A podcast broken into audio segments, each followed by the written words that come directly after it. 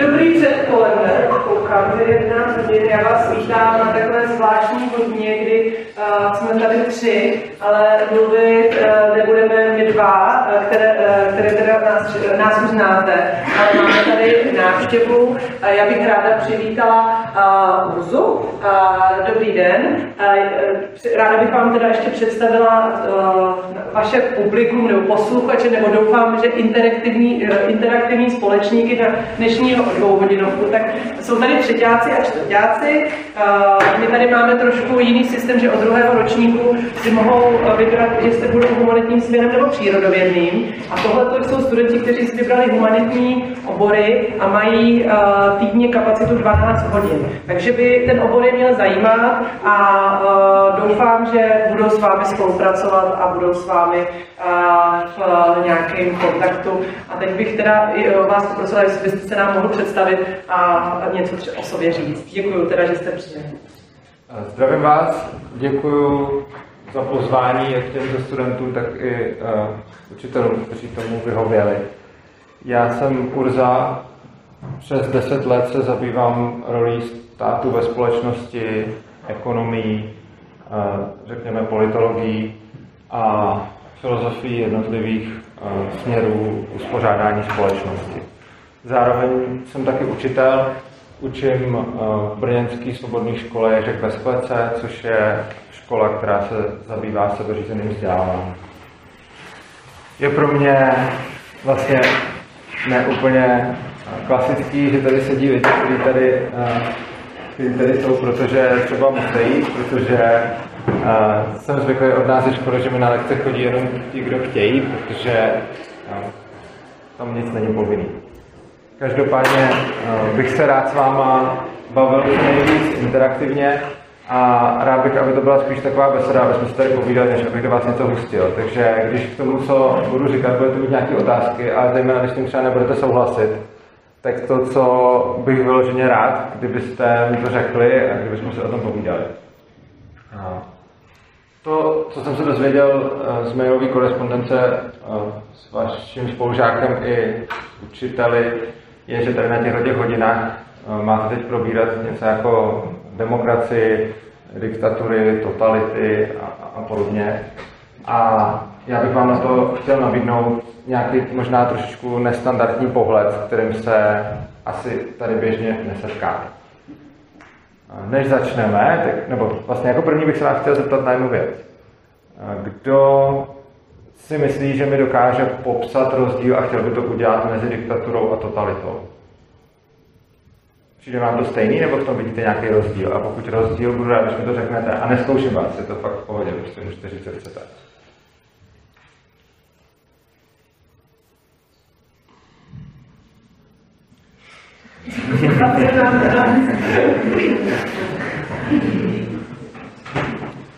Jako, jestli někdo, tak můžu, jako učitel, mě to jedno, kdo bude chtít, může něco říct, a když ne, tak to řeknu já, jenom mě to zajímalo, protože, nebo takhle jinak, kdo to vnímá jako, že to je stejná věc, kdo, komu přijde, že diktatura a totalita je to samý, že vlastně, uh, ano, jo, tak se přihlasím, komu to přijde stejný.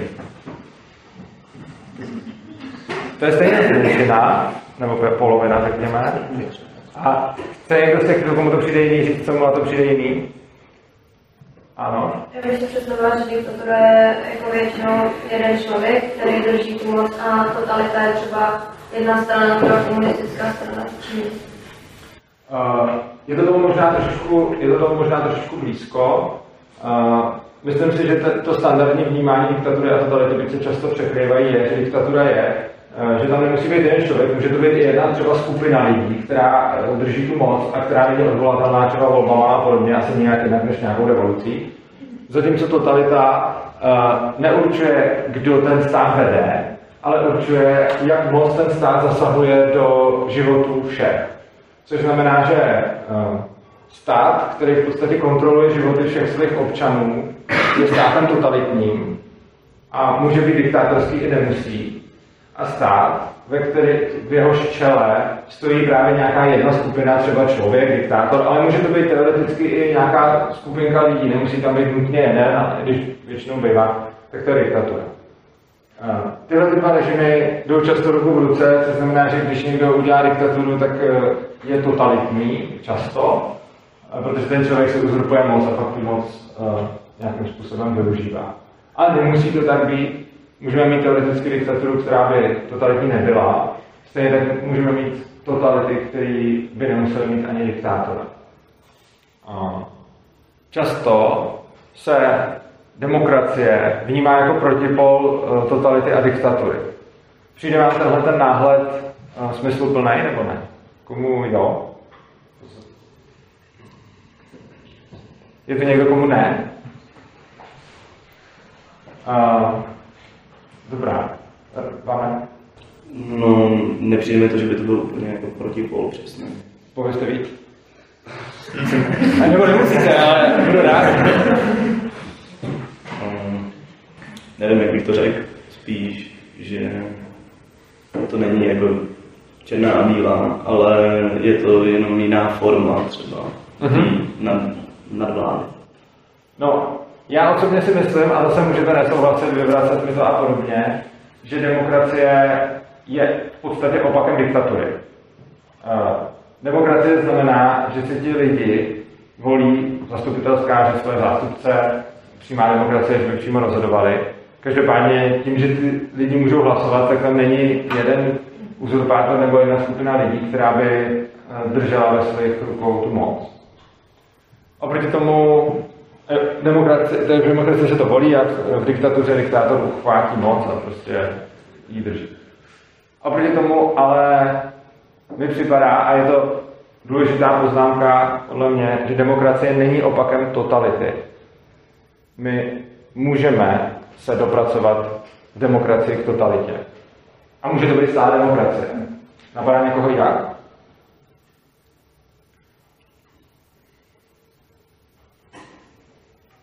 No. A řekněme, že když se podíváme na posledních 30 let tady eh, v naší zemi, v České republice, tak eh, v roce 89, což bylo ještě předtím, teda byl převrat z nějakého totalitního režimu do demokratického režimu. A tehdy tady byla nějaká míra svobody. Od té doby stát neustále vytváří nový a nový zákony a reguluje víc a víc oblastí našich životů. Není to nějaký dojem, dá se to i měřit a měří to nějaký uh, ústav na Akademii věd, který došel k tomu, že tady máme teď momentálně přes 2 miliony platných právních norem, přičemž asi v roce 2010 jich to bylo asi milion a půl, v roce 2000 jich to bylo asi milion, takže by se dalo říct, že neustále tady máme víc a víc právních norem. Co znamená, že tady máme víc právních norem, tedy víc zákonů, víc nařízení, víc vyhlášek a víc vlastně, mm, řekněme, nějakých příkazů, který musíte dodržovat, jinak budete potrestáni. Ano, přesně tak. Eh, Čím víc tady budeme mít zákonů, čím víc tady budeme mít vyhlášek, čím víc tady budeme mít eh, nařízení a právních norem, tím méně si můžeme žít svůj život tak, jak potřebujeme a víc jsme nuceni ho pod hrozbou nějaký sankce žít tak, jak nám uh, určil stát skrze politiky. A ten počet těch právních norm neustále roste. Pořád vlastně. Myslím, že to, tohle číslo nevím, jestli já myslím, že je to asi o 50 tisíc za rok. A to znamená, že teda stát stále přebírá odpovědnost za naše životy a nám ty odpovědnosti zbývá mít a mít. Když se podíváme na totalitu, co je totalita, tak totalita je, když stát rozhoduje prakticky o všech oblastech našich životů. A ten přelom nemusí být náhle, jakože jeden den jdu spát ve svobodné společnosti a druhý den se probudím a najednou jsem v totalitě. Ono se to samozřejmě děje postupně. Jako někdy se to může stát i naraz, typicky tam, kde nějaký totalitní stát třeba obsadí území jiného státu a prosadí tam svoje zákony, tak tam můžeme vlastně vybudovat totalitu přes noc, ale v rámci té společnosti, pokud ji nikdo nedobije a pokud tam nikdo neudělá nějaký převrat a podobně, tak se nedostáváme k totalitě tak, že by to bylo přes noc. je to postupně. A ten proces se tady odehrává. Neříkám, že jsme v totalitě, respektive na posouzení každého, co už vnímá jako totalitu a co ne. Ale rozhodně momentálně a rozhodně třeba za posledních 30 let jdeme tím směrem. Přičemž je důležité si uvědomit, že jsme vlastně pořád demokracii. A je důležité si uvědomit, že naše země je stále demokratická, přesto stále méně svobodná. Eh, pokud to takhle půjde dál, tak se můžeme dostat do demokratické totality. Budou neustále volby, lidi si budou volit svoje zástupce a nakonec o svých životech už nebudou rozhodovat moc ti jednotlivci, ale na všechno bude nějaký zákon, nějaký nařízení, nějaká regulace. A tohle, tenhle ten proces považuji možná za jedno z největších nebezpečí, nebezpečí současné doby. A to z toho důvodu, že se to zdaleka neděje jenom tady, ale že když se podíváme na úplně všechny západní liberální demokracie, tak procházejí stejným procesem. A neexistuje žádná výjimka. Liší se tím, jak rychle se to tam děje a liší se tím, že třeba ve Švýcarsku ten proces probíhá pomaleji. Liší se tím, kdy to začalo, protože třeba naše demokracie je relativně mladá oproti jiným. Každopádně celkově demokratický zřízení, to, jak ho známe, je hodně mladý. Vlastně má 100-150 let, neříkám tady v Čechách, ale prostě obecně ve světě. Je to dost mladý zřízení. To, co se ve všech těch státech děje, samozřejmě jsou tam nějaký, jde to ve vlnách, takže občas tam přijde trošku víc svobody, občas tam přijde trošku víc omezení svobody, ale vlastně ve všech zemích, eh, ve kterých máme momentálně to, čemu říkáme liberální demokracie, eh, dochází k obrovské erozi zákonů, legislativy a právních norem všude. Napadá někoho, proč to tak je? A fakt můžete říct cokoliv, co vás napadne. Jako není žádná blbá odpověď. Budu rád za cokoliv, co kdo řekne. Případně, jestli nesouhlasíte s tím, že to tak je, tak můžete přijít s nějakým protipříkladem, kdybyste chtěli.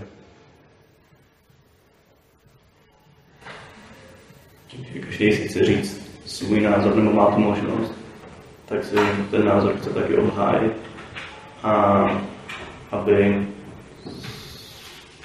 když se ho obhájí, by měl nějakou váhu, tak musí být něčím podložený. Ať už je to třeba zákonem nebo něčím. A to následně vytváří ten nárůst těch zákonů. Mm-hmm. Možná částečně je i tohle jeden z důvodů, že už vlastně, že jsme si na to zvykli že kdykoliv vidíme nějaký problém, tak to první, co uděláme, je, že voláme uh, po nějakém legislativním řešení. Kdykoliv je celospolečenský problém, tak málo kdy můžeme vidět to, že se lidi ho jako první snaží řešit sami, ale většinou volají uh, potom, aby to bylo vyřešeno z hora, aby to bylo vyřešeno státem. A potom můžeme krásně zaměňovat to, co jste tady vlastně zmínil, že to, že mám nějaký názor a chci, aby byl vyslyšen, velice snadno zaměním s tím, že chci, aby ten názor byl vnucen násilím ostatním. Protože mimochodem, kdykoliv prosadíme zákon, tak to znamená, že to, co je v tom zákonu, vnutíme lidi, lidem násilím silou. Jo? Tohle je hodně důležité si uvědomovat. Uh, lidi si často řeknou, dobrý, tak to je nějaká regulace, která pomůže. A vůbec nevidí cenu té regulace, nevidí, uh, co to stojí. Protože to, co to vždycky stojí, je, kdykoliv udělám sebeušlechtilejší regulaci, sebeušlechtilejší nápad na změnu, tak vždycky na druhé straně je násilný donucení a je tam potrestání někoho. Krásný příklad z poslední doby, nevím, jestli jste o tom slyšeli, Určitě lidi, kteří to myslí dobře, obhajují, mm, aby tady byla drogová prohibice, kromě alkoholu.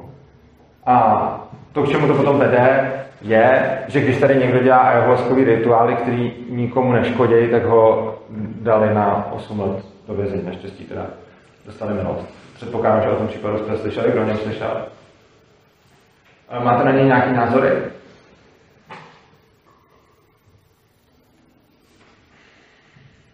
Kdokoliv, jakýkoliv. Ano. Jestli třeba někomu, připadá někomu ta milost, jakože to byl dobrý krok, bez ohledu na to, co si myslíme o prezidentovi. Kdo, kdo považuje tu milost za dobrou? Je tady někdo, kdo by tu milost považoval za, za špatnou? Jakože by byl proti? Nikdo. Dobrá.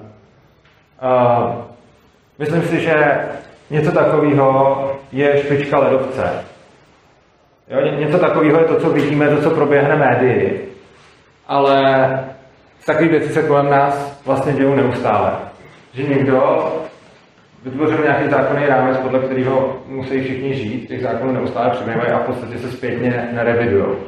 Jo, vidíme to na spoustě příkladů, kdy napřed, když se prosazuje nějaký zákon, tak se o něm hodně mluví, vede se o něm i veřejná debata, ale v podstatě nikdy, až na nějaký jako naprosto světlý výjimky, kdy se konečně zruší EET třeba, tak až na takovýhle světlý výjimky vlastně nevidíme to, že by se ten zákon potom nějak zpětně revidoval nebo se zjišťoval, jestli funguje. Uh, jeden z typických příkladů uh, je bodový zákon, který uh, byl zavedený proto, aby, aby se vybudovávali řidiči, že kdo jezdí nebezpečně, je taková, že kdo jezdí nebezpečně, tak dostává body a pak, pak přijde o řidiča. Smyslem toho zákonu mělo být zvýšení bezpečnosti na silnicích, což se psal v důvodové zprávě, čím se ten zákon obhajoval a s tím se ten zákon prosazoval. To, co se nikdy nestalo, bylo jakýkoliv zpětní vyhodnocení toho, jestli ten zákon funguje.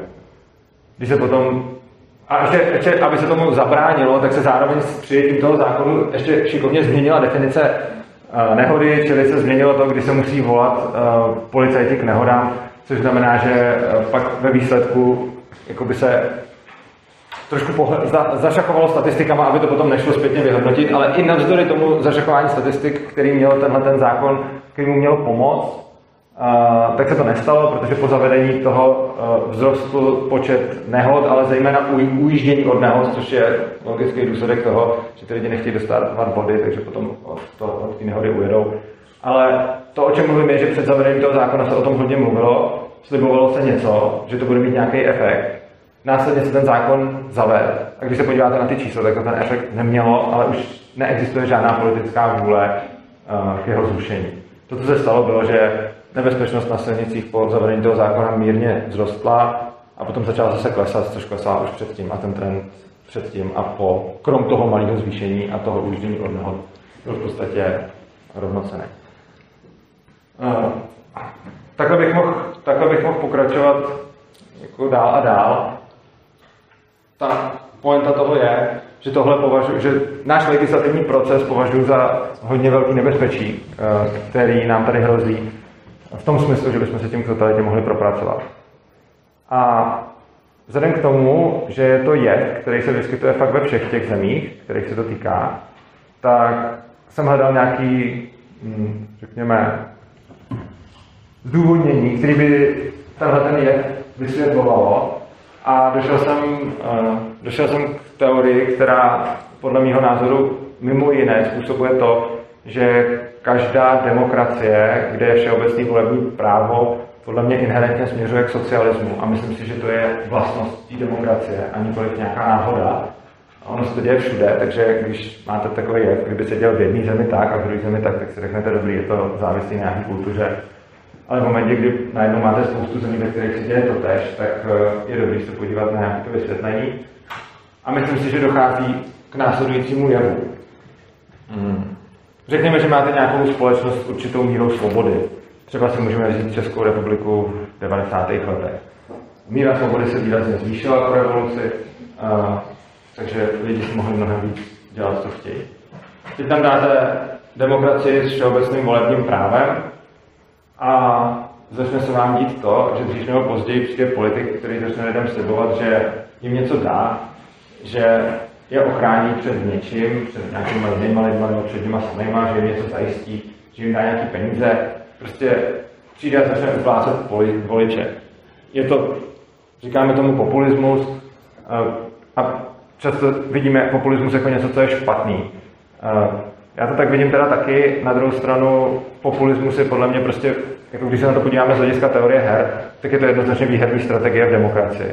Což znamená, že pokud potřebujete z demokracii vyhrát, tak budete populista. A statisticky vyhrajete mnohem víc, než když budete slibovat to, co můžete doopravdy splnit. Zatímco, když budete... A je to zase, je to vlastnost toho systému. Neříkám to jako nějaký dobře nebo špatně, je to prostě popis. Když byste to hráli jako hru a potřebovali byste vyhrát, tak být populista je ta nejlepší strategie k výhře. A jo, tím to neobhaju, jenom, jenom prostě si toho všímám. Každopádně přijdou nějaký politici, kteří slíbí, že po volbách vám zajistí něco, cokoliv, co si budete přát. Dřív nebo později někdo z takových politiků bude zvolen a dřív nebo později někdo z takových politiků třeba nebude úplně lhát a aspoň část toho, co slíbil, splní. To má za následek následující věci. Za prvé, pokud ten politik začne nějakým lidem rozdávat peníze, nebo je před něčím chránit, nebo pro ně něco dělat skrze ten stát, tak ti lidi na tom státu začnou být víc a víc závislí. Na druhou stranu, ten politik na to, aby tohle mohl dělat, potřebuje najímat nějaký úředníky, nějaký státní zaměstnance a nějaký lidi, kteří budou tu agendu prosazovat a vykonávat. No a tím krokem se staly dvě věci. Na jedné straně přibylo jako nějaká množina občanů, kteří jsou závislí na státu. A na druhé straně přibyli státní úředníci, kteří jsou taky závislí na státu, protože ten stát přímo živí. Čímž pádem, tím, že jsme zvolili takovýhleho politika a on udělal nějaké kroky, se nám zvýšila závislost lidí v tom státě na tom státu. Problém je, že když se nám zvýší závislost lidí na státu, tak oni budou mít mnohem větší tendenci volit politika, který bude dál slibovat, že jim stát pro ně něco udělá, že jim něco zaplatí, eh, že je před něčím ochrání a podobně. A tyhle ty dva kroky vedou jeden k druhému a dostáčí to takovou spirálu. Čím větší je stát a čím víc toho dělá pro lidi, tím víc vzniká lidí závislých na tom státu a tím víc mají tendenci volit politiky, kteří budou slibovat, že to budou dál pro ty lidi dělat a čím víc ty politici to budou dělat, tím víc vám bude vznikat lidí závislých na státu.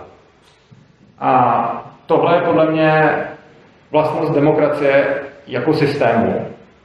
A nemyslím si, že to je náhoda, už protože se to, už protože se to děje úplně všude. A z tohohle toho pohledu vnímám určitý docela velký rizika v demokracii jako takový, protože je to relativně dost mladý systém. Když se podíváme na systémy, které jsme tady měli dřív, tak eh, trvaly mnohem, mnohem, mnohem delší dobu. Demokracie je hodně mladá a přijde mi, že už za tu krátkou dobu svojí existence vykazuje obrovský prvky nestability. A často, když člověk tohle říká, tak je pak otázka, co s tím. Jako, demokracie je určitě lepší než to, co jsme tady měli. Jako, I z hlediska svobody, i nějaký, nějakého normálního důstojného života a všeho. Prostě nechceme asi se vracet před rok 89 a asi bychom se nechtěli vracet ani nikam dřív. Prostě to, co tady teď máme, je určitě krok dobrým směrem. Na druhou stranu je dobrý uvažovat o tom, že to není dokonalý, ale nejenom takovým tím způsobem, jak se to vždycky říká, že Churchill řekl, že je to nejméně špatný systém, který známe, to jste už určitě slyšeli tuhle tu věc milionkrát.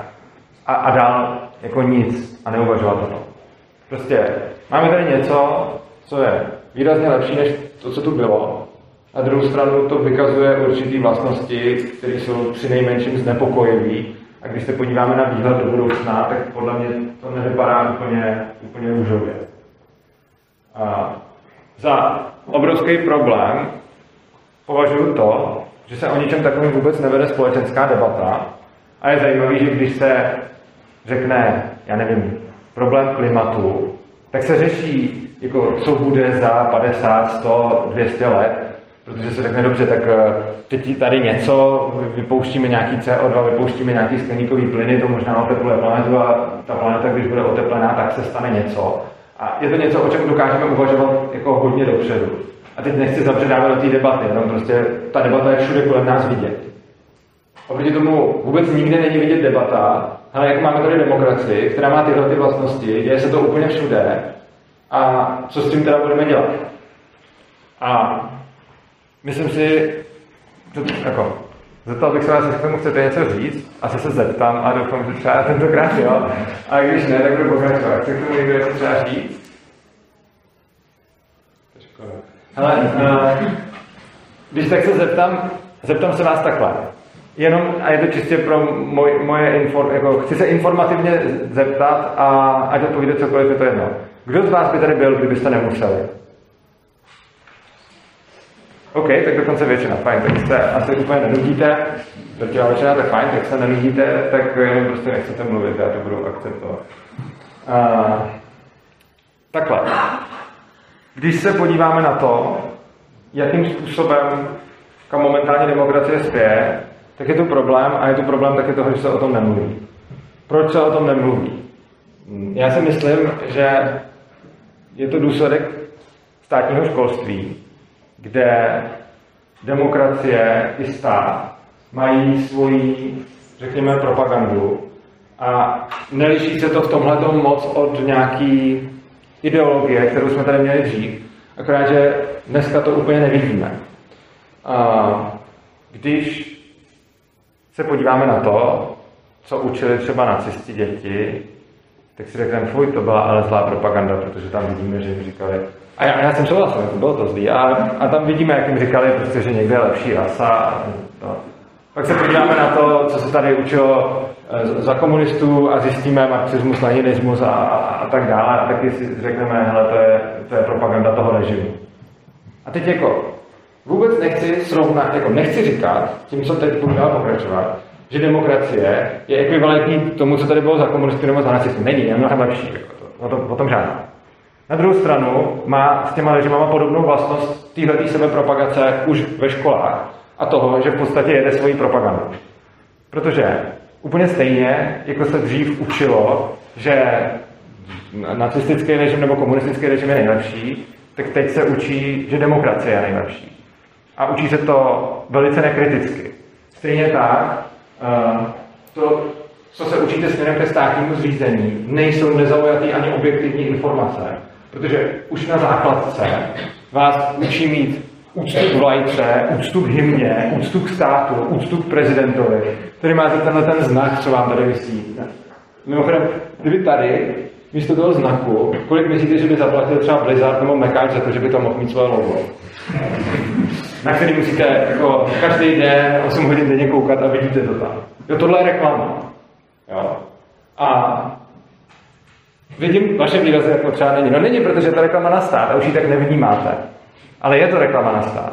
A jako dokladem toho, že to je reklama na stát, kdyby se tohleto místo na těch všech školách nabídlo, jako na trhu, tak si představte, kolik by za tohle byli ochotní platit firmy. A to, že by za to byli ochotní zaplatit, a já nepochybuju, že obrovský prachy, tak která by to vyhrála, že by tady mohla mít logo, tak to znamená, že to funguje. Kdyby to nefungovalo, tak uh, by za to nikdo neplatil. A ono to funguje. A tohleto místo tady má stát a tím, že tady koukáte na ten znak, tak jste neustále vystavený nějaký propagandě. Stejně tak tady určitě, nebo nevím, jestli tady na škole vám někde vysí třeba česká vlajka a podobně. Uh, stejně tak nevím, jakým způsobem se učíte o demokracii. Mě třeba učili, že demokracie je dobrá a srovnání s ostatníma režimama proběhlo jenom vlastně, ne, tak buď jsi demokrat, anebo jsi ten hnusný diktátor. Což mimochodem slyšeli jste někdy o uh, argumentačním klamu, který se jmenuje falešná dichotomie? Někdo jo, většina ne. Všichni. Dobře, tak všichni slyšeli. Jenom se na nepamatují. Ne, všichni to pamatujou. No. Si vzpomněli. tak, tak, tak to zopakujeme. Falešná dichotomie je, že když vám někdo představí jenom dvě varianty třeba, nebo oni by mohli být i tři, protože je to jako falešný dilema, že vám těch variant představí víc. A tím se tváří, že vyčerpal všechny a že žádný další nejsou.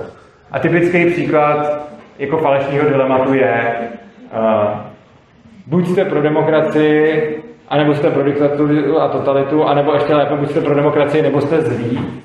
Což, což jako mezi řádky a v podtextu, toho je celá plná naše politická debata. No, nejlepší je, a to mě vždycky fascinuje, když si politici začnou nadávat, že ten druhý je nedemokratický. Jo? Když si dva demokraticky zvolení politici začnou nadávat, že jsou nedemokratický.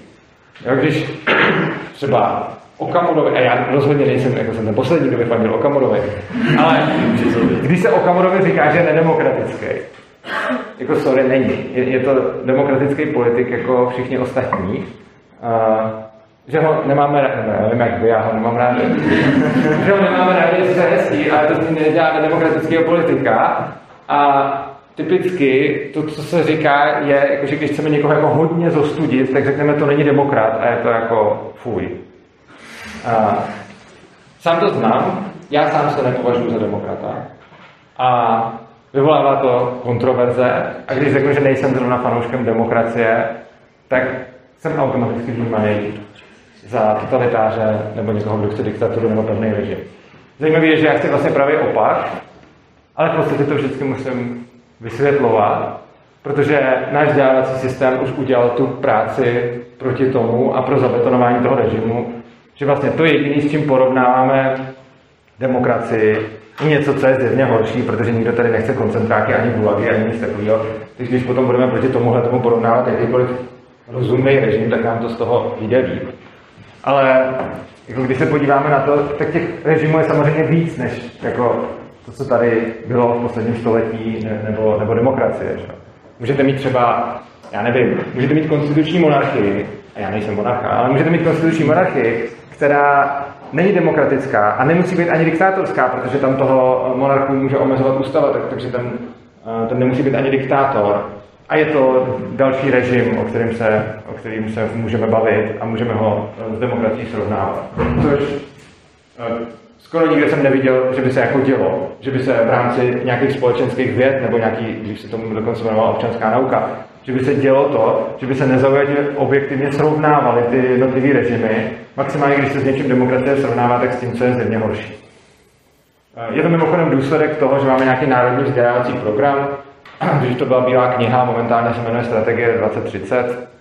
A tahle strategie v ní je přímo napsána pro nás učitel, respektive je pro ty, kdo z ní dělají rámcový vzdělávací programy, z těch se pak dělají školský vzdělávací programy a nás učitelé to říká, co máme vám studentům, jak vás máme učit. A tam je prostě přímo napsáno, že vás máme vést demokratickým hodnotám. Je tam přímo napsáno, že máme ty demokratické hodnoty implementovat do chodu školy.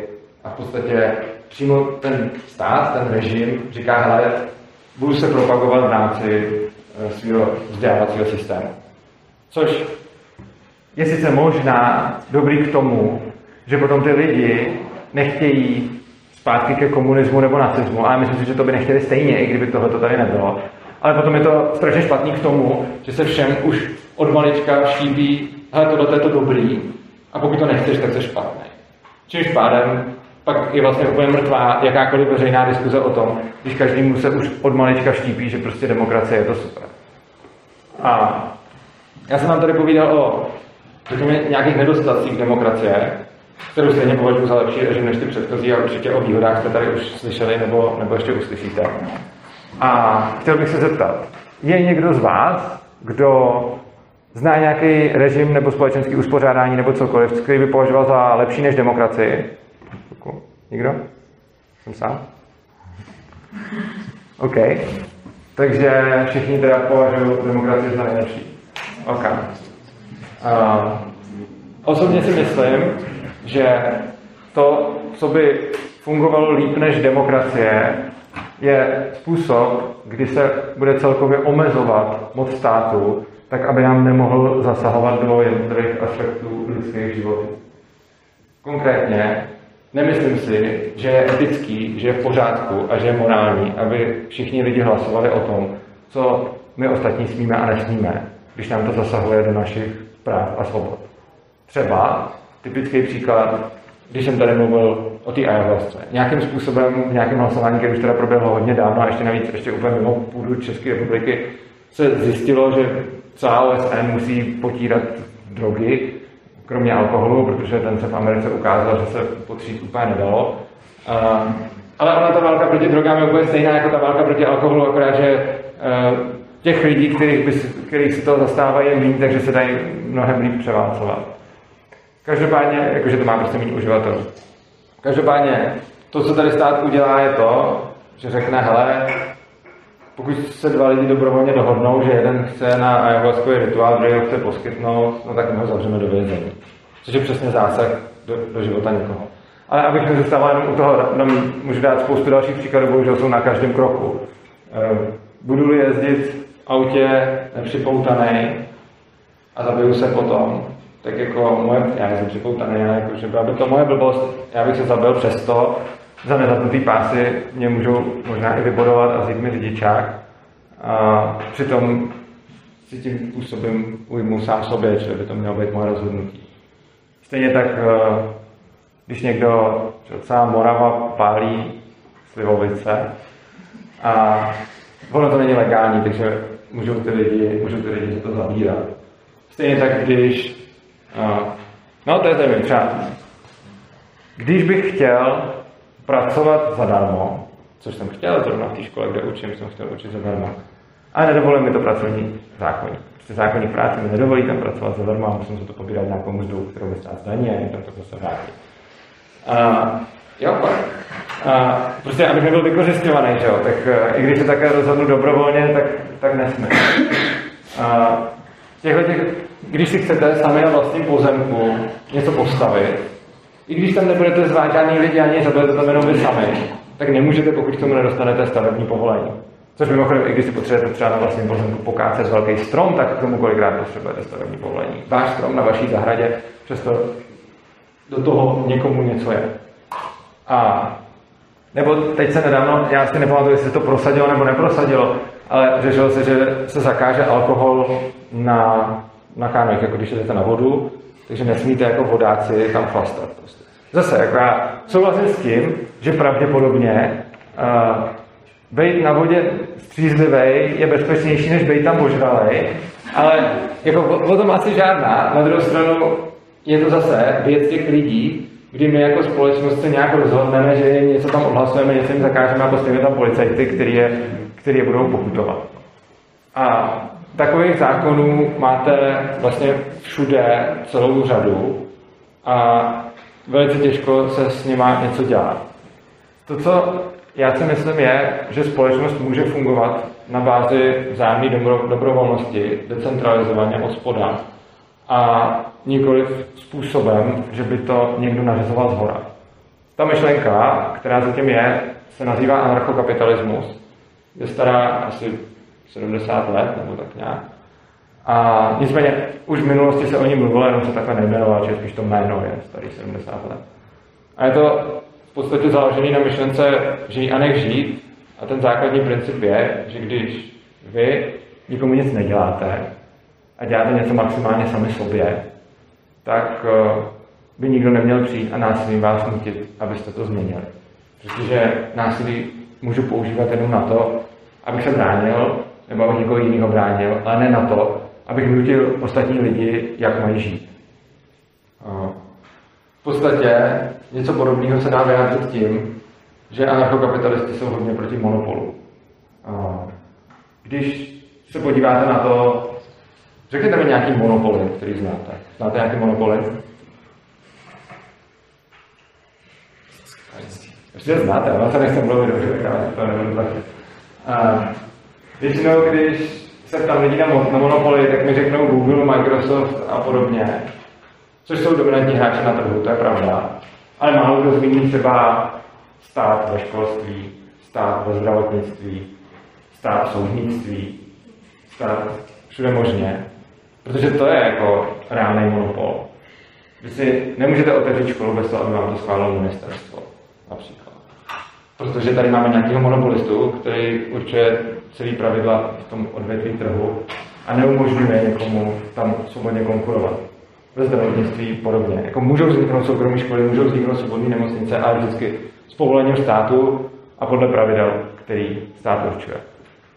To, co si myslím, že by jako bylo hodné, aby mohly vznikat instituce, aby tam mohla vznikat normální konkurence. To znamená, že když někdo chce stát konkurovat, tak si může založit tu instituci. A pokud lidi chtějí, tak ať odebírají jeho služby. Když nechtějí, tak ne. Jako dobrovolnost z obou stran. Hmm. Podobná věc se dá říct, jako stejná věc, nebo stejná myšlenka se dá říct i tak, že je to o úplný decentralizaci, což znamená, že by se o ničem nerozhodovalo z hora, v smyslu, že máte politiku, parlament, někoho, kdo prostě určí pravidla pro všechny, a že by se pravidla utvářely ze spoda. A poslední způsob, jak eh, pojmenovat tuhle tu myšlenku, je, nebo způsob, který mi přijde rozumný, když právo na sebeurčení a princip subsidiarity aplikujete do důsledku, což znamená právo na sebeurčení asi znáte, že každý národ má právo na sebeurčení. Tohle je základ nějakého mezinárodního práva. Je velice zajímavé, jak je aplikovaný, protože pokud je to nějaký národ někde v Transatárii a někdo ho utiskuje a nutí ho být součástí státu, tak to tady všichni v Evropě hrozně hlasitě odsoudíme. Ale když si katalánci řeknou, že chtějí mít vlastní stát a ohlasují si to v referendu, tak to je přinutíme, aby zůstali součástí Španělska. Přitom by tam mělo to stejné právo na sebeurčení. Každopádně to, co já si myslím, je, že by to právo na sebeurčení neměly mít jenom národy a měly by to mít i mnohem menší skupiny. V principu potom až jednotlivci. Stejně tak ten princip subsidiarity vlastně znamená, že o každý, každém problému by se mělo rozhodovat co nejblíž občanům za to do důsledku. Myslím si, že by o tom měli rozhodovat ti občani s tím, že mají možnost delegovat cokoliv nahoru, ale ne dokud to sami neschválí. Protože když o tom, jak moc platí princip subsidiarity, rozhodují ty nahoře, tak to nedává úplně moc smysl. Jakože řekneme, chceme princip subsidiarity, takže by se ovšem mělo rozhodovat co nejníž, tak aby to, tak aby to šlo. Ale neptáme se na to těch lidí. Promiňte za krátké narušení. Před dvěma týdny jsme v souvislosti se státním svátkem 17. listopadu který měl připomenout atmosféru komunistické propagandy a jejich trpělivosti na revoluční změny 1989. O průběhu revoluce u nás, Hradce Králové, vás mohu seznámit naše informační plakáty, rozvěšené na sloupě hlavního schodiště. Blíží se nám datum 10.12. Lidských práv. Tento den si připomínáme přijetí Všeobecné deklarace lidských práv vládním shromážděním OSN v 1948. Rádi bych vás vyzvat zapojení se do projektu má maraton psaní dopisu. Napište s námi dopis na podporu lidí bojujících proti nesvobodě a útlaku. Boj za svobodu nikdy nekončí a tak nesmíme zapomenout na hrdiny, kteří dnes trpí podobně jako naši předci, díky, díky kterým my můžeme žít ve svobodě a demokracii. 14. 12. můžete časy na 12.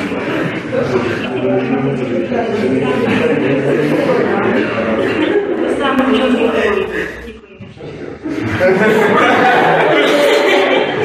Teda, tak to jsem nečekal.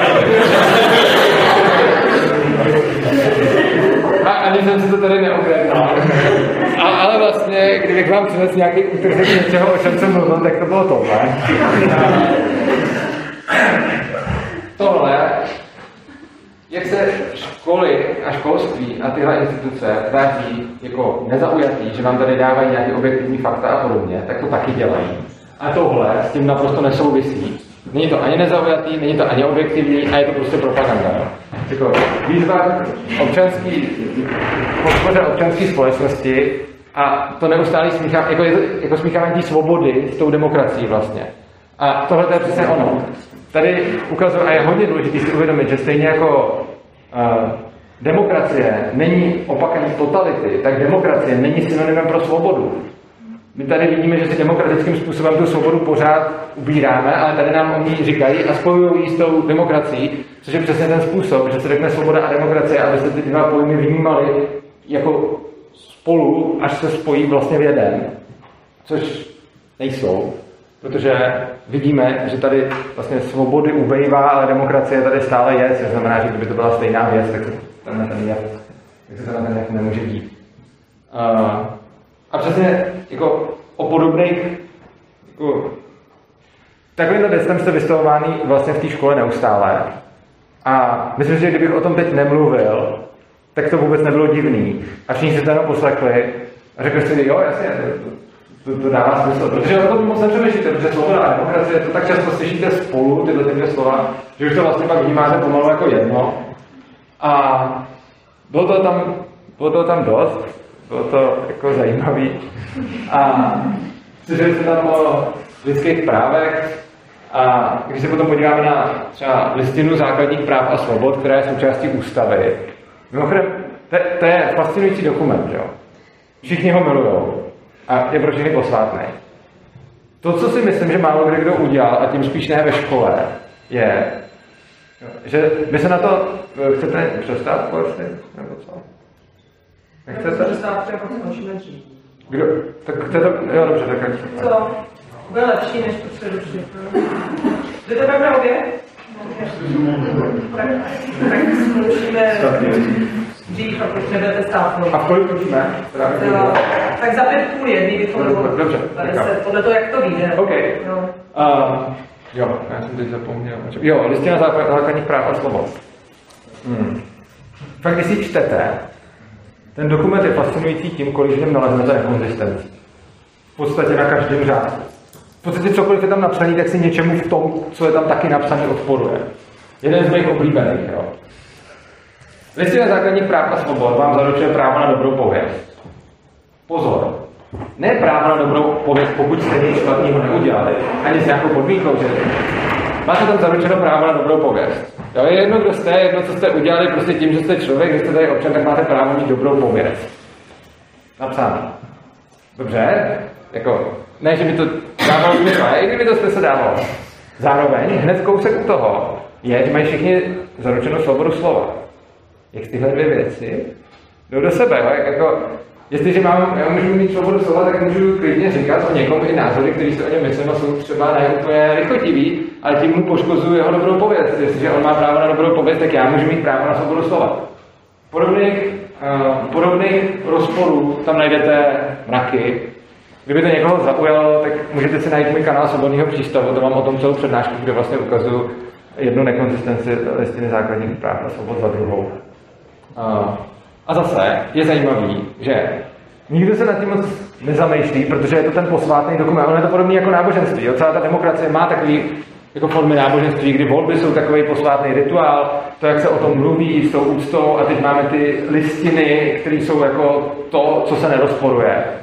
A když prostě řeknu, ta listina je nekonsistentní, protože jsou tam věci, které si odporují, tak jako někdo řekne OK, ale spousta lidí, protože je naprogramovaná k tomu, že to má hájit, tak to začnou hájit, aniž to třeba znají ten dokument. Jo? Jak- Jakože, že už jsem mnohokrát stalo, že jsem řekl, že listina základních práv a svobod je nekonzistentní, ten člověk ji, jako ne, že by ji znal, když jsem se s tím bavil, bavil, tak bylo vidět, že jako oni moc tolik neví, že prostě nějak tuší, že je to nějaký důležitý dokument, ale prostě není to jeho názor, ona je konzistentní. Je to prostě, to by přece nemohlo být nekonzistentní, když podle toho všichni žijeme.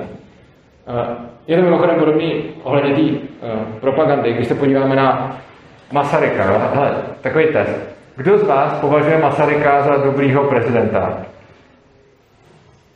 Všichni, super. Teď to teda bude trošičku narušený tím, že vy ani normálně nemluvíte, ale když tak zkusíme, zkusíme to jenom hlášením. Kdo z vás dokáže říct, proč byl dobrý prezident a co dobrýho udělal a za co ho považujete za dobrýho prezidenta. Nebudu to po vás chtít, protože to by nebylo, to by nebylo vyvážené, protože vy nemluvíte ani tak. Zvedněte ruku, kdo z vás fakt jako ví ty věci, jako proč byl dobrý prezident. Jakože byl dobrý prezident, protože prosadil tohle, tamto a tamto a dělal tohle, tohle a vím o něm. Kdo, kdo ví? Zvedněte ruku. Dobře, takže asi tak tři. A tohle čtyři. Tohle je mimochodem zajímavý. Um, je vás tady několik desítek.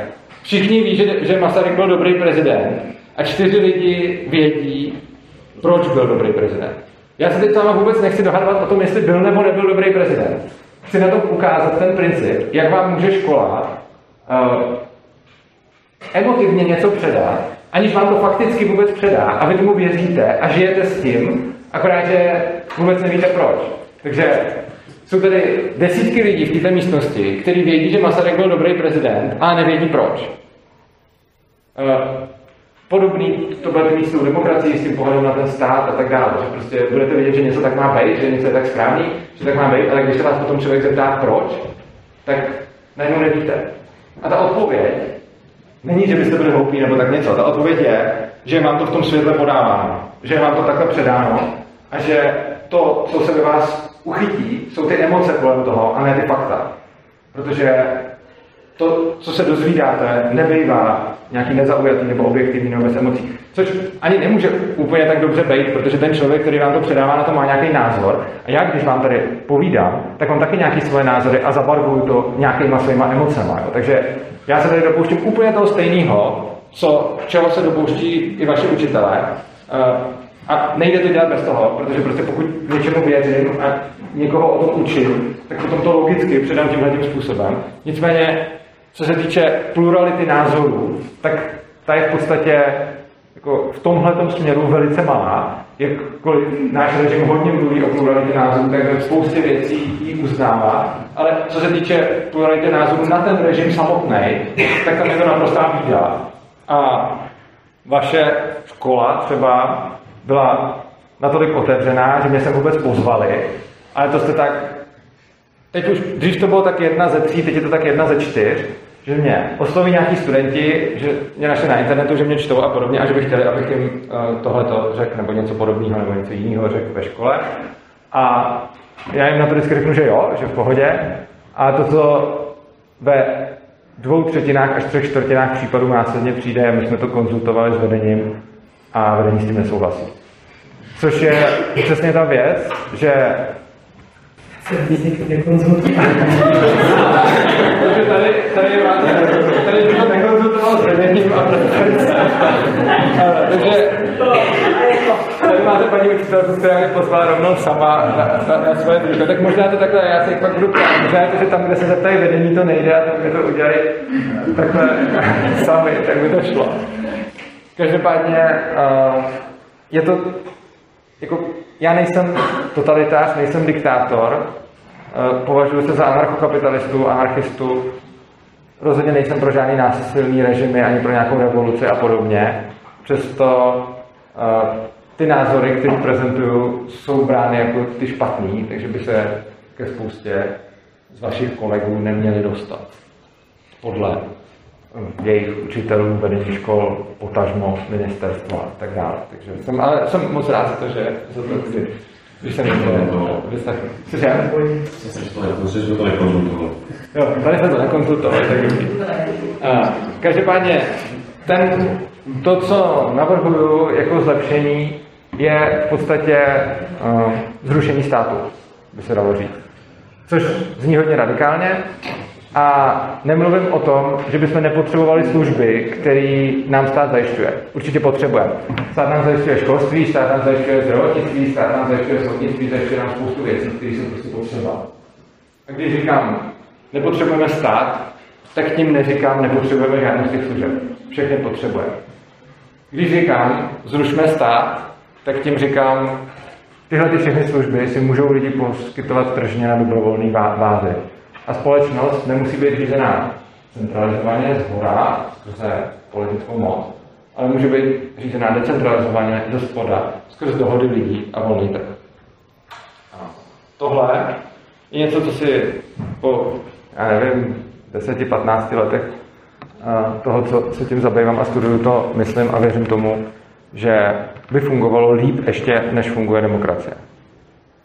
A Předpokládám, že tady s tím nebude souhlasit asi nikdo. Jako můžeme udělat takový test. Eh, kdo se mnou souhlasí? Jeden. Eh, kdo se mnou nesouhlasí? Půlka. Hele, to, je zajímavé, že tohle je nějaká půlka, která, která má název. Uh, chci se vás teď zeptat, teď bych možná fakt potřeboval, abyste něco řekli, jo? Věc, co s tím třeba nesouhlasíte, nebo vy, co k tomu máte nějaké otázky. Můžete se ptát. Vím, že je to kontroverzní a vím, že to vyvolá víc otázek než odpověď. Já vám tady můžu něco dál povídat a můžu teď tady jako zkusit vám číst myšlenky a odpovídat na to, co si možná myslíte. Ale pokud byste mi řekli, co si myslíte, nebo nesouhlasíte, nebo se mě chtěli něco zeptat, tak uh, si myslím, že by to bylo mnohem lepší. Tak uh, je někdo, kdo by se chtěl něco zeptat? Můžu začít, jo? Jo. kde se tě jako znovu, když jste se o tohle začal, začal zajímat, tohle jo. téma a to vlastně teda jako jestli ta demokracie, jaká je, jestli je dobrá, špatná, jo. jestli jsou jiný systém. Eh, já jsem vlastně už úplně od malička uh, se zajímal o politiku a dění ve společnosti a už když jsem byl kluk, já nevím, když mi bylo prostě 11 nebo tak, tak už si pamatuju, že jsem si formoval nějaký uh, první politický názory, ale samozřejmě ne tyhle, protože jsem vyrůstal klasicky jako i v rodině, která byla hodně právě s příklonem demokracii a, a tak dále. Takže uh, jsem, ale už vlastně během puberty a dospívání jsem se pořád blížil k tomu, že by přišlo, že stát je příliš velký a neviděl jsem důvody pro mnoho omezování svobod. I když jsem k tomu neměl ještě zdaleka tolik nastudováno, neměl jsem k tomu žádný podklady, ale prostě viděl jsem ve spoustě aspektech života, jako proč by to měl někdo rozhodovat jiný než ty lidi, kterých se to týká. To, to byl takový spíš ale pocit, že bych to nějak věděl. A když mi bylo třeba 20 nebo tak, tak jsem se dostal k tomu, že by stát mohl být co nejmenší. Ale pořád jsem si myslel, že by nějaký základní uh, funkce měl zastávat. Že by minimálně měl třeba zastávat uh, soudnictví, policii, armádu. Ale už jsem si uměl představit, že, že ty ostatní jeho funkce jsou nějakým způsobem zbytný. I ty, které považujeme za, že jsou jako samozřejmý. No a, ale vlastně jsem vůbec neznal, že by, jako nenapadlo mě, že by to mohlo být nějak jinak. A v tu dobu já jsem studoval Mafis a moji spolužáci z Midlu, s kterými jsme dřív hodně diskutovali o politice, byli na ekonomce, kde se náhodou setkali s tímhle tím, kde se náhodou setkali s tím směrem, až se za mnou začali mě o tom přesvědčovat. Já jsem se s nima hodně hádal a byl jsem právě jako v opozici. A potom za nějakou dlouhou dobu eh, jsme, tak jsme založili nějaký web, kde jsme vlastně psali o našich názorech. Eh, ten web ještě existuje, jmenuje se mises.cz, mises.cz. A tam právě psali oni třeba to, že by stát nemusel být, já jsem psal o tom, že by mohl být malý. A pak jsem právě psal, uh, jsem chtěl napsat článek o tom, že vymáhání spravedlnosti, soudnictví, policie a podobně bude fungovat líp centricky než decentricky. K čemuž bylo ale potřeba, abych si vůbec nastudoval uh, podstatu toho decentralizovaného policentrického práva, protože člověk si to nedokáže představit. A vlastně čím víc jsem se do toho studia propadal, tím víc mi vycházelo, uh, že to, i to právo jde podle mě líp vymáhat decentralizovaně než centralizovaně, což mě vlastně hodně překvapilo. A nakonec místo toho, abych napsal článek, který by měl obhajovat malý stát, jsem z toho vyšel text, který vlastně obhajoval pravý opak. A tam vidím tak nějak asi zlom v tom svém uvažování, že jsem to hodně studoval, abych to vyvrátil. A vlastně, když jsem se k anarchokapitalismu dostával, tak jsem ho čet hodně kriticky a všechno jsem si to vlastně zjišťoval s tím, že, že tomu chci oponovat. Ale vlastně tím, jak jsem to studoval, furt víc a víc, tak mě to přesvědčilo. A, a. To, že vlastně si myslíte, že by to mělo jít od a toho, že třeba jako ta dohoda mezi lidma, ale pokud já třeba budu mít, nevím, smlouvu o provedení nějaký práce, což by byl tenhle systém, tak tu smlouvu mít jakoby nebudu. A jenom se s tím člověkem dohodnu, tak jako kdo mi pak zajistí to, že když ten člověk tu smlouvu poruší, tak jako jak já to můžu v ten moment vymáhat, když jakoby nemám to, tu nestranou stranu, jakoby nezaujatou prostě, která by o tom rozhodla. Moc děkuji za tenhle dotaz. Uh, vlastně mě vůbec nenapadlo odpovědět, protože uh, mě nenapadlo říct, že vlastně to, že se lidi dohodnou a že mají mezi sebou smlouvy, je něco, co je v podstatě základem toho, o čem mluvím. Což znamená, že není to tak, že byste nemohla mít smlouvu. Naopak, místo toho, abyste měla zákony, které vám upravují vztahy s lidmi, tak s těma lidmi uzavíráte smlouvy, které s těma můžete uzavřít. Takže vy si můžete uzavřít uh, dohodu o provedení práce. Uh, právo, jako tady máme my a jako známe, a je to v podstatě jediný právo, bohužel, který známe, je centralizovaný, což znamená, že je nějaký nějaká centrální autorita, která má tu moc a tu sílu, což znamená, že když potom někdo třeba poruší smlouvu směrem k vám, tak se na tu moc můžete obrátit a ona hodnotí eh, do státního požadavku nebo vás nějakou škodní, to prostě to nějakým způsobem bude řešit. Podobná autorita, ne jedna, ale víc, protože se tomu říká policentrický právo, může vznikat i od spoda, což znamená, že eh, v momentě, kdy vy uzavřete s nějakým člověkem smlouvu a budete se v tu chvíli cítit poškozená, tak vy můžete mít smluvní kontrakt s někým, u koho budete třeba, řekněme, pojištěná proti podobným případům, kdy on potom, eh, ta firma, eh, která nebude stát, ale bude to prostě firma, který takový bude mít, bude mít za úkol, když ukážete, tady je ta smlouva on ji porušil, tak může vymáhat vlastně úplně stejně jako ten stát. Samozřejmě se může stát v takovou chvíli, že zase ten druhý bude mít zase nějakou jinou firmu, která by hájila jeho zájmy. Nicméně v tu chvíli ten problém vás dvou převedete na problém dvou jako biznisových stran, což je potom mnohem líp řešitelný, než když jsou tam dva lidi, kteří třeba mají nějaké emoce a tak. A podobně jako dneska jako máte nějaký teoreticky nestranný soudy, k čemu bych se za chvilku vyjádřil, protože myslím, že tak nestranný nejsou, ale ani teoreticky ne. A, tak v takovémhle režimu můžete mít dvě firmy, které budou mít spolu nějaký spor, třeba o tom, jestli to porušila smlouvu nebo ne. A oni si můžou třeba zvolit nějakého arbitra, nebo si každý zvolí svýho, a si dá arbitráži, že se zvolí dva a ten, ty dva se dohodnou na třetím a pak mají vlastně tribunál tří z nich rozhodují o vině nebo nevině. Tohleto řešení je mnohem méně nákladný než nějaký konflikt. Což znamená, že by se dalo z ekonomických důvodů očekávat, že se ty spory budou řešit právě tímhle způsobem a nikoli, uh, nikoli násilným konfliktem. A kdybych ještě k soudům, vy jste zmínila nestranný soudy. A nechci tady vůbec spadat do takového toho, jako aha, soudci jsou úplatní a pro mě jako soudci všude budou někde nějaký úplatný, někde nějaký dobrý. Ale mně třeba přijde, že současné soudnictví trpí jednou obrovský, jedním obrovským problémem nestranosti a to, to soudnictví je součástí státu. Což znamená, že všechny spory, které vedete se státem, vám rozhoduje jako soudnictví, který je součástí toho, té entity. A je pravda, že já, když se budu soudit uh, nevím, s policajtem, co udělal, tak jako ten soudce, který to bude soudit, není přímý kolega toho policajta, ale mají stejného zaměstnavatele. A kdyby, kdybych já byl třeba firma, která vyrábí cokoliv, prostě mobilní telefony, a, a zároveň bych ještě měl firmu, která dělá arbitráže, a dal bych vás smlouvu a řekl bych, hele, uh, tady se mě kupte mobilní telefon a když se to rozbije nebo když bude nějaký problém, uh, tak to arbitráž bude dělat ten moje firma, která dělá soudy. To je divný. A země by se to neoznačili za nestraný. A já mám obdobný problém v tom systému uh, té státní moci, kdy vlastně ty soudy mají stejného zaměstnavatele, uh, jako má, může mít někdo s tím soudí. Ano. Co je to arbitráž? Jo, arbitráž, to je vlastně nějaký soudní spor, který je, může být vedený mimo, mimo státní soudní systém a můžete mít, je to mimochodem něco, co třeba zejména v Americe dřív bylo velice populární a, a probíhaly tam ty spory dokonce i často častěji než, ne, než tím klasickým soudním způsobem.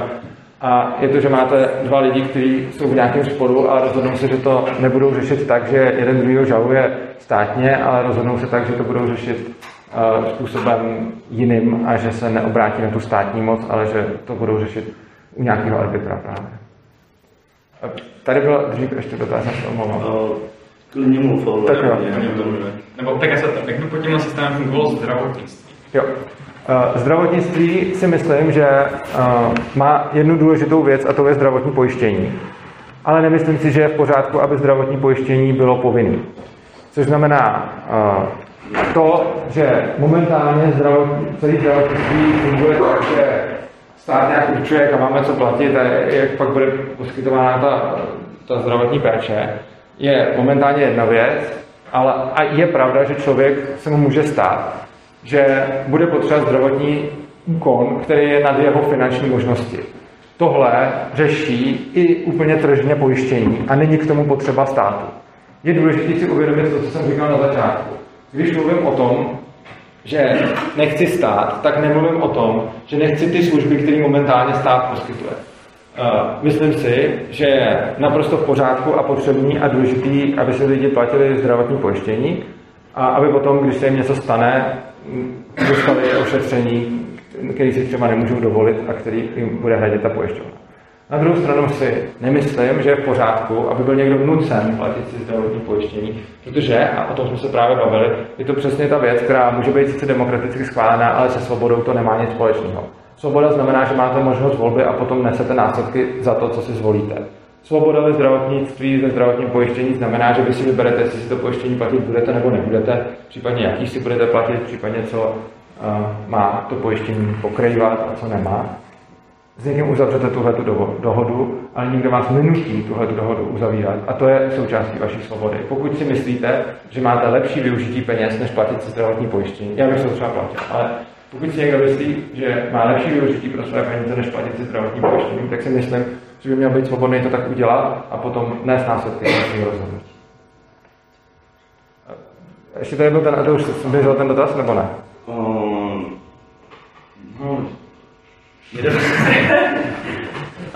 já sama souhlasím mnoha z těch ohledů a přijde mi, že jakoby, samozřejmě ta demokracie má, má své nedostatky a 100% by šlo spousta věcí zlepšit, změnit. Jenom mně přijde, uh, každý režim, každá státní moc, která tady kdy byla, uh, tak měla počátku dobrou vývoj. Bylo to o tom, že ten koncept vlastně primární má nějaký smysl. Jo, a řekněme, ne třeba úplně špatný, i třeba socialismus. Ale ve, ve výsledku potom uh, lidi, kteří žádají tu moc, uh, protože prostě to v sobě máme, uh, tak se to zvrhne v něco, něco jiného, něco, něco špatného. A v tomhle tom já to třeba vidím, a z toho vlastně vede moje otázka, jestli by to nedošlo k tomu, že by byla vlastně najednou jako doslovná anarchie, jako, nebo by došlo k nějaké jako občanské válce, že to je, jak by to bylo čistě jenom mezi, mezi občany, tak Tohle je hodně podnětný dotaz. nebyla by tam ta tvrdá ruka, když to řeknu jakoby nějaká. A je tam spousta věcí, na které chci zareagovat. Eh, Pokud bych nezareagoval na nějaký, který jste řekl, tak mě to prosím doplňte. Já se pokusím zareagovat na vše, ale je možný, že zapomenu, protože je tam hodně věcí, ke kterým bych chtěl něco říct. Asi to, co mi tam přijde nejdůležitější, je to, jak jste říkal, že každý ten režim přijde a má nějaký, jako, vypadá hezky a pak se to nějakým způsobem posere a touhou lidí pomoci. A Myslím si, že to je taková, je taková oblíbená jako věc, kterou nemám moc rád a je to věta, jako teorie je to dobrý, ale potom v praxi to nefunguje. Tohle mě jako matfizáka velice popuzuje, protože si myslím, že takhle to prostě není. Nemůže být něco jako teorie dobrý a pak to v praxi selhat. Jestliže to v praxi selhalo, tak to byla špatná teorie a jsme schopni ukázat, v čem to byla špatná teorie. Když mluvíte zrovna o socialismu, spousta lidí řekne komunismus, socialismus, teorie dobrá na papíře, ale pak ve, výsledku selhá. Ne. Nikdy to nebyla dobrá teorie. A dokonce už předtím, než se začala implementovat, tak byla spousta ekonomů, konkrétně snad všichni ekonomové rakouské ekonomické školy, kteří ukazovali na tom, proč je socialismus špatný, proč nebude fungovat a přesně předpověděli, co se v něm stane. A ono se to stalo. Eh, Když se podíváte, protože Socialismus třeba úplně ignoruje subjektivní teorie hodnoty, je založený často na pracovní teorii hodnoty, která byla vyvrácená roku 1870 Karlem Mengrem. A eh, když se podíváte na práci ekonomů jako Ludwig von Mises třeba, nebo uh, von Hayek, ne- nebo Ben Baberg, nebo právě ten Karl Menger, tak tihle všichni lidi, ještě dřív, než jsme tady měli 20. století plný těch hrůz socialistických, tak říkali, proč socialismus nebude fungovat, co se v něm stane, jaký to bude mít dopady a proč, ta teorie, proč už ta teorie je špatná. To, že nebyli vyslyšeni a stejně spousta mocichtivých tu teorii uvedlo do praxe a pak se stalo přesně to, co předpovídali tihle ekonomové, je smutný, ale neznamená to, že to byla dobrá teorie. Teorie to podle mě dobrá nikdy nebyla a ne, ne, neskončilo to na tom, že by lidi byli moci chtiví. To, jak to dopadlo, bylo naprosto předvídatelné a že to bylo předvídatelné, lze dokázat tím, že spousta lidí to předvídala ještě dřív, než se to stalo. Je to napsaná spousta zajímavých knih, třeba socialismus od Ludwika von Misese, nebo když si přečtete trochu delší lidský jednání, tak toho to taky plyne. A vlastně vidíte, že něco může vypadat jako dobrá teorie, ale to neznamená, že to je dobrá teorie. A touha lidí pomoci tady bude vždycky.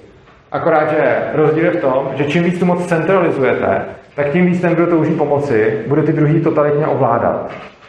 Čím víc tu moc decentralizujete, tím víc ten, kdo touží pomoci, se bude snažit získávat moc ekonomickou, kterou získáváte skrz to, že poskytujete těm lidem služby, které oni sami chtějí. Takže hodně záleží na tom, jakým způsobem s tou mocí naložíte. A potom jste se ptal na to, jestli tady nebyla nějaká anarchie. Já doufám, že by byla.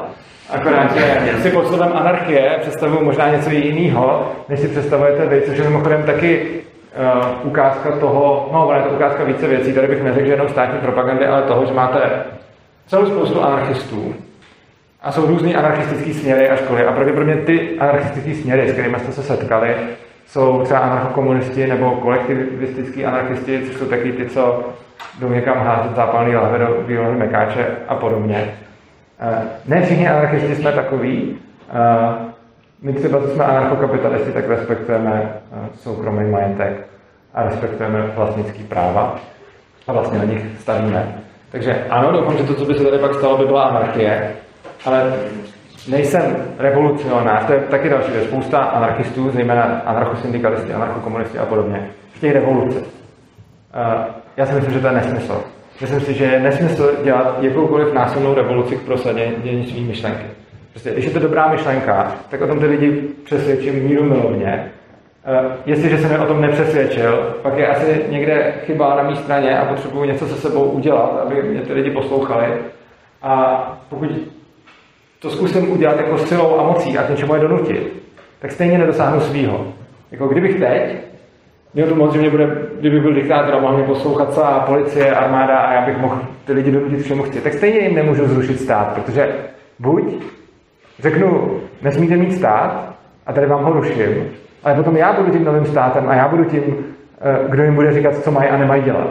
A nebo jim řeknu, dělejte si, co chcete a oni, protože ví, znají stát, tak budou mít ten stát, že jo? Takže prostě já nemůžu lidem vnutit svobodu. Nejde ke svobodě se dostat revolucí. Spousta lidí to zkoušela a dopadli vždycky všichni stejně. A zase není divu. V momentě, kdy někdo zkusí násilnou revolucí uh, si podrobit společnost a podrobit si ty lidi, tak ty lidi ho potom poslouchají ze strachu.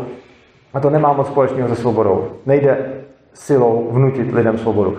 Můžete jim silou vnutit ten nacismus, můžete jim vnutit komunismus, můžete jim ostatně vnutit celou i demokracii, ale nemůžete jim vnutit celou svobodu. Což znamená, že nevěřím v násilnou revoluci, ani vůbec vlastně nevěřím v revoluci. Věřím v to, že způsob, jakým se k něčemu takovému dostat, je tohle, to, co tady teď děláme, že o tom mluvíme, že vedeme dialog, že se na to můžete tvořit názory, můžete se mnou souhlasit, můžete se mnou nesouhlasit, můžete s tím naložit, jak potřebujete, můžete to šířit dál, nebo naopak proti tomu můžete vystupovat. Tohle si myslím, že je ten způsob, jak se k něčemu dostat, míru milovně. Za předpokladu, že bych se teď nějak pokusil uchopit moc a něco z toho prosadit. Tak by to pravděpodobně dopadlo tak, jak říkáte, že prostě z toho bude nějaká občanská válka. Ale jako to není rozumný pro žádné řešení. Prostě, když něco chcete, tak to za mě neskoušejte dělat silou, ale zkuste k tomu dojít dialogem. Mimochodem, síla není pouze to, co jsme si tady teď říkali, že jsme jako udělali občanskou válku. Síla je i to, co jsem říkal na začátku, že to zkusíte prosadit zákonem. Jako, nebudete na to mít jako nějaký svoje jako zakuklený anarchisty se zápalnýma lahvema, ale budete na to mít zakuklený policisty, kteří budou dělat vlastně to samý a budou prostě někoho násilně nutit k tomu, aby žil tak, jak potřebujete vy. Takže to, co já si myslím, je, když vám něco vadí, když něco chcete, když chcete něco prosadit, když chcete být slyšení, mluvte o tom. Pište o tom. Máte internet. Můžete prostě působit, kde potřebujete. Můžete to říkat lidem. A pokud vás lidi odmítají, zkuste pracovat na svém vyjadřování a zkuste to říkat jinak. Tohle dělám posledních 15 let. A to, co podle mě nebude fungovat a povede, bude mít různě, špat, jako různě vysokou cenu, kterou zaplatíme všichni je. Když se snažíte něco prosadit, neumíte o tom ty lidi přesvědčit a rozhodnete se, že jim to nutíte silou, ať už skrze revoluci, nebo skrze současné státní zřízení, nebo jakkoliv.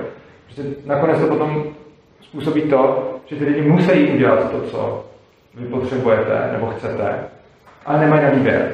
A to si myslím, pak ve výsledku není nikdy moc dobře. Další dotaz byl tam vzadu, si pamatuju.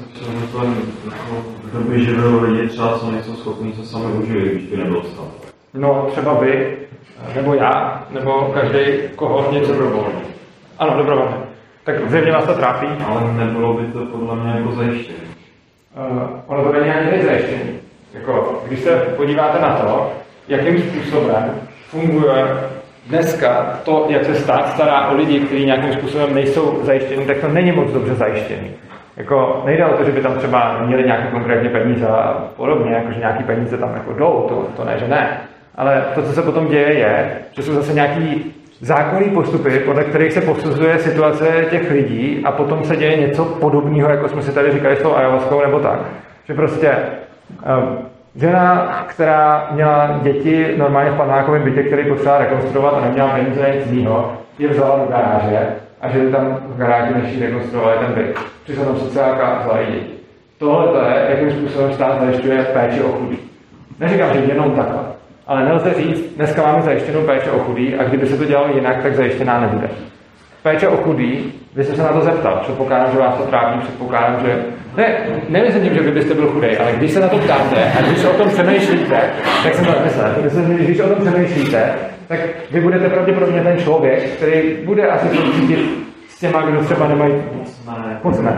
ale říkal jsem si ještě že když stát za ty moderní drogy zakazuje to, aby nejezdili jiné připoutaný, přičemž oni se můžou zmrzačit, tak jestli tomu třeba chtějí zabránit, aby tyhle ty lidi potom byli závislí na tom státu. Díky tomu, že se zmrzačí kvůli takovýmhle věcem, který oni jim zakazují. Já jsem nepochopil, promiňte. Že oni jim zakazují drogy, zakazují jim prostě jezdit nepřipoutaný. A když někdo jede nepřipoutaný ambulance, je velká šance, že se ten člověk zmrzačí spíš, než že by se jako nezmrzačil, by byl připoutaný a tím se jakoby váže na ten stát, že něm bude pravděpodobně závislý. No, já neznám úplně tu statistiku, jestli ten člověk spíš bez toho pásu umře nebo se zmrzačí. Ale to je víc věcí, tak jako když třeba někdo jede opilý na tom tom, já uvádím to, co jste říkal tak se pravděpodobně zraní víc než když je střízlivé. No, zraní víc a nemyslím si, že to nutně povede k závislosti, protože to, že se zraní víc, může taky znamenat, že umře, z čehož pak závislý na státu nebude. Čili já právě na to, abych vám mohl odpovědět, bych potřeboval znát statistiku, jestli nepřipoutaný častěji zůstane zmrzačený, anebo častěji umře, což nevím vlastně. Eh, Nevím, jestli je větší šance, že se v autě bez pásu zabijete, nebo že se zmrzačíte. Každopádně, eh, co se týče starání se o lidi, kteří se o sebe postarat nemůžou, jako my jako lidi máme v sobě zabudovaný nějaký soucit a pomáháme lidem, kteří třeba si eh, nedokážou poradit. Je ale velký rozdíl v tom celkovém přístupu. Eh, Dřív i předtím, jsme tady jako, tenhle sociální stát, který tady máme, je relativně nový vynález. Je to třeba posledních jako 100 let, 100 pade, ale celou dobu předtím to tady nebylo.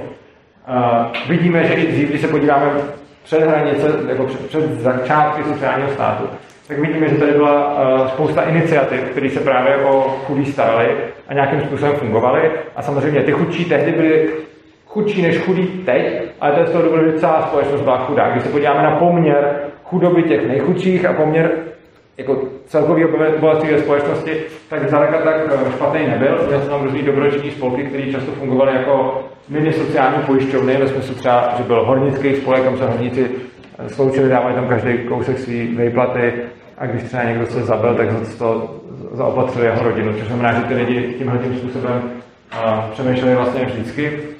Potom se to v nějakou chvíli stalo povinný, to udělal právě třeba ten Masaryk, který uh, řekl, že místo jako potupné dobrovolnosti tady zavedeme novou sociální povinnost, což má ale jako dost nepříjemný efekt následujícím a to, že v momentě, kdy jste příjemce mm, dobrovolnosti, tak se děje to, že vy jste za to vděčný a ten, kdo vám to dává, se cítí dobře a je to oboustranná dobrovolná transakce. A vy, kteří to přijímáte, tak asi nebudete plivat na ruku toho, kdo vám to dává. A momentě, kdy někdo řekne, že na to máte právo a že je to povinnost toho druhého, tak se tohle z toho vytrácí. Ten, kdo na to má právo, bude schopný ještě zvát, že nemá dost a ten, kdo to musí odezdávat, bude potom jako si vybíjet tu svoji frustraci, že to musí odezdávat vůči těm chudým.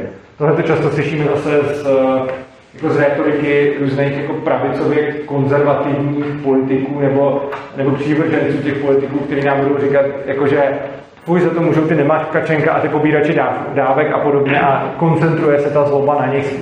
A, protože často bývají třeba příslušníci e, nějaký minority, tak se s tím ještě ve společnosti prohloubí právě nenávist vůči minoritě a podobně. E, já si myslím, že ten problém není v příjemcích těch dávek. Myslím si, že ten problém není v tom, že někdo si vezme dávku, když mu stát říká, že na to má nárok. Myslím si, že ten problém je vůbec v celkovém pojetí té sociální politiky, kdy stát říká, hlavně je jedno, jestli chceš pomáhat, prostě vemu ti peníze a jdeme tam tomu. A je jedno, jestli s tím souhlasíš nebo ne. A tím potom se vytváří ve společnosti tohleto pnutí vlastně. Co byl další dotaz? Já si myslím, že jsem to není taky úplně, ale mě zajímalo, jako jestli reálně věříte tomu, že by to jako fungovalo, vzhledem k tomu, a jaká třeba nespravedlnost teďka v celém světě vůbec vlastně je a třeba rozdíly mezi třídama a tak podobně. A jako je, když by tam třeba lidi měli vlastně tu vidinu toho respektive smrti, jak o tom mluvil zádu, a, že jako vlastně jestli by všichni byli ochotní se prostě shodnout a, a jít za stejným cílem, i kdyby tam prostě bylo rizika. No, to, to je hodně otázek na nás. První, myslím si, že ty lidi by se, nebylo by vůbec potřeba, aby šli za stejným cílem. A myslím si, že to obecně není potřeba. A že to je něco, co právě vytváří jako stát, že spousta, o spousta věcí se musíme nějak dohodnout a ta demokracie vytváří potom často ty, to pnutí v té společnosti. Ku příkladu, mým oblíbeným příkladem je vzdělávání. Já třeba učím ve škole, kde moji studenti nic nemusí, nemají tam ani prostě povinný vyučovací hodiny, můžou si dělat fakt, co chtějí, nemusí mě poslouchat, když nechtějí. Můžou si tam chodit, jak chtějí, dělají si tam, co chtějí. Prostě. Nejsou nějak věkově segregovaný, nejsou rozdělený do tříd, nezvoní nám tam zvonek, prostě nic takového tam nemáme. Oproti tomu představa vzdělávání většiny lidí je dost jiná. A problém je, že v momentě, kdy je to vzdělávání centralizovaný, tak ty skupiny jsou si vzájemně nepřáteli. Protože samozřejmě na to, aby taková škola mohla fungovat pod MŠMT, tak je to hrozný, protože jako se neustále zabýváme neuvěřitelnou byrokracií a způsobem, jak tuhle školu provozovat v podstatě školským zákonu navzdory, aby jsme ho úplně neporušovali a aby jsme procházeli inspekcema, ale zároveň, aby jsme tam měli to, co potřebujeme, eh, je jako obrovský hel a potřebujeme změny toho školského zákona. Oproti tomu bude spousta lidí, kteří se bude mít takový ten opačný názor a bude říkat jako dnešní děcka jsou moc povykaný a měla by na ně být ta přísná ruka. A ty potřebují taky změny školského zákona, ale přesně opačným směrem. A výsledek toho je, že ti, že tady máte monopol na vzdělávání a demokracii, kde se musíme všichni dohodnout, tak můj názor na to, jak vzdělávat děti, může být reálně nebezpečný pro někoho, kdo má ten názor diametrálně odlišný. Oproti tomu jeho názor může být reálně nebezpečný pro mě, protože se to může skrz ten státní aparát prosadit. Za předpokladu, že by tady nebyl ten monopol a každý by si založil školu takovou, jakou potřebuje, tak ráze nám to může být úplně jedno, protože já si můžu provozovat školu, jak potřebuju, on si může provozovat školu, jak potřebuje a nic takového nás nesvazuje. Tohle je příklad s tím školstvím, ale je to vlastně úplně všude. A ta demokracie sama o sobě dělá z lidí, kteří mají příliš odlišný názory od těch vašich, vlastně svým způsobem, vaše nepřátelé, a vyvolává to společenský pnutí. Protože třeba potřebujeme se dohodnout na prezidentovi. Potřebujeme se dohodnout. Nepotřebujeme se dohodnout, nepotřebujeme prezidenta. Akorát, že kvůli tomu, že ho jako potřebujeme, k čemu on je, uh, ale jakože Dobře, ty dělal tu milost. To byla první dobrá věc, kterou udělal milost. Ale dobře, tak prostě máme tady nějaký úřad a tím, že se musíme shodnout na tom, kdo tam bude, tak to bude zase hell prostě po těch volbách. Jo? A teď jako, stačí si potom otevřít sociální síť a ono se stačí podívat na ty poslední a jak, jako to, co se všechno dělo v té společnosti. Jako, Myslím si, že neříkám, že úplně všechno. Spousta sociálního pnutí vzniká i z rozdílných socioekonomických poměrů. Takže určitě bude vznikat i pnutí mezi bohatými a chudými a podobně, což vzniká i teď teda. Ale vznikalo by bez hospodu taky. Ale to, co chci říct, je, že celou spoustu toho pnutí ve společnosti, který vzniká, vytváří právě ten stát. Jako když jsme tady měli migrační krizi, co to, to, to byl prostě jenom hell, tady se nedalo vůbec fungovat aby člověk narazil buď na jednu nebo na druhou stranu, která bude prostě úplně bezhlavě řvát, protože se obě dvě ty strany cítily ohroženo, ohrožení tou druhou. Místo toho, aby to bylo tak, jako, hele, kdo chce pomáhat, tak pomáhá, kdo pomáhat nechce, tak nepomáhá, tak místo tohohle toho řešení je to, musíme se všichni shodnout, kolik tady budeme mít, já nevím, uh, migrantů nebo nějakých lidí. A teď to, co se děje, je, že to potom až vede k tomu, že nějaký idiot vykolejí vlak, protože, aby řekl, že, že to udělali uh, teroristi. Ale tohle si myslím, že se děje přesně v důsledku toho, že je tady politická situace, jaká je, a že ze všech těch problémů, který ani vlastně nemusí být nutně politický, se udělají problémy politický. Jako vy třeba celá migrační krize, to byl politický problém tam, kde nastala, a byl to pravděpodobně politický problém v Německu. Rozhodně to vůbec nebyl politický problém v České republice, protože se tady reálně nic nedělo prostě. A, a jako kdyby sem nějaký chtěli, tak to je politický problém, ale nebyl. Nicméně tím, že se to politizovalo, tak vzniklo tohle. Úplně stejně tak prezidentská volba. Jako to, kolik do toho jde energie, úsilí, kolik to generuje prostě hrozných emocí, hádek, konfliktů ve společnosti a pnutí. Jako neumím si představit, že ten úřad prezidenta, že ta jeho existence, to jako může vyvážit. Jo. Prostě, a, a takovýchhle příkladů je celá řada, stejně tak s tím školstvím, úplně stejně tak by to bylo ze zdravotnictvím, že prostě místo toho, aby se musela celá společnost dohodnout na tom, jak to bude, tak by se prostě ta společnost nemusela dohodnout a nemusela mít společný cíl. Takže vlastně ta vaše poslední otázka byla velice dobrá. Dokázali by se ty lidi bez té pevné ruky dohodnout na společný cíly. Moje odpovědi nedokázali, ale zároveň moje odpovědi nedokážou ani teď, akorát, že velice často jsou do toho donuceni a potom to podle toho vypadá. Kdo by měl podle vás, jestli můžu teda, Ano, o tom pak bude další. kdo by měl podle vás edukovat vlastně tu společnost, pokud by se k tomu z tomu přešlo, aby to nevytvořilo to, že jestli každý může učit jak chce, co chce a každý může být učený kým chce, tak vznikne spousta různých názorů, spousta různých přesvědčení, každý na to bude mít, každý k tomu bude mít svůj vlastní postoj, tak aby pak nedošlo k nějaký um, k nějakému no, střetu vlastně těchto z těch uh, zájmů těch jednotlivců, skupin a tak dále. Podle mě to, co jste popsali, je vlastně pluralita názorů. Eh, Doopravdivá, doopravdická pluralita názorů. Že si každý může být učený tím, kým chce a každý může učit toho, co chce a jak chce. A tím vznikne pluralita názorů. Ne tím, že tady máme národní vzdělávací program, který řekne všem, co mají všechny učit. To není pluralita názorů. A že nám tady hlásí z rozhlasu prostě na co se máme vzpomínat a že máme být občansky aktivní, nebo co to tam říkali. Prostě to není názorová pluralita. Respektive, tady to je názorová pluralita, protože tady v škole jsem zavolal mě, takže tam to vám řekne tohle, já jsem vám řekl něco jiného, to, to už se blíží názorový pluralitě. Jsme tady spíš v menšině, většinou to takhle úplně nebývá. Každopádně, mm, ano, lidi by měli výrazně různější názory, a myslím si, že to není na škodu. Nemyslím si, že cílem, jako, že dobrým cílem je vybudovat uniformní společnost, protože to má jako obrovskou nevýhodu v tom, že potom snadno se to vymkne. Eh, A vidíme to v minulosti, jak často se tohle to vymklo. Když máte centrální autoritu, která může lidem eh, ukazovat, jak se mají vzdělávat, tak vidíme všechny ty historie různých rasismů a holokaustů a, a jako potlačování základních lidských práv, protože někdo najednou řekl, že prostě někdo jsou zlí, někdo řekl, že Židi jsou zlí, někdo řekl, že Černoši jsou zlí, každý řekl, že někdo je zlý a pak, pak se z toho něco takového vyklubalo. Zatímco samozřejmě můžete v takovémhle systému potom najít jako nějak, nějakou oblast nebo nějakou školu nebo někde, kde vám to budou říkat taky.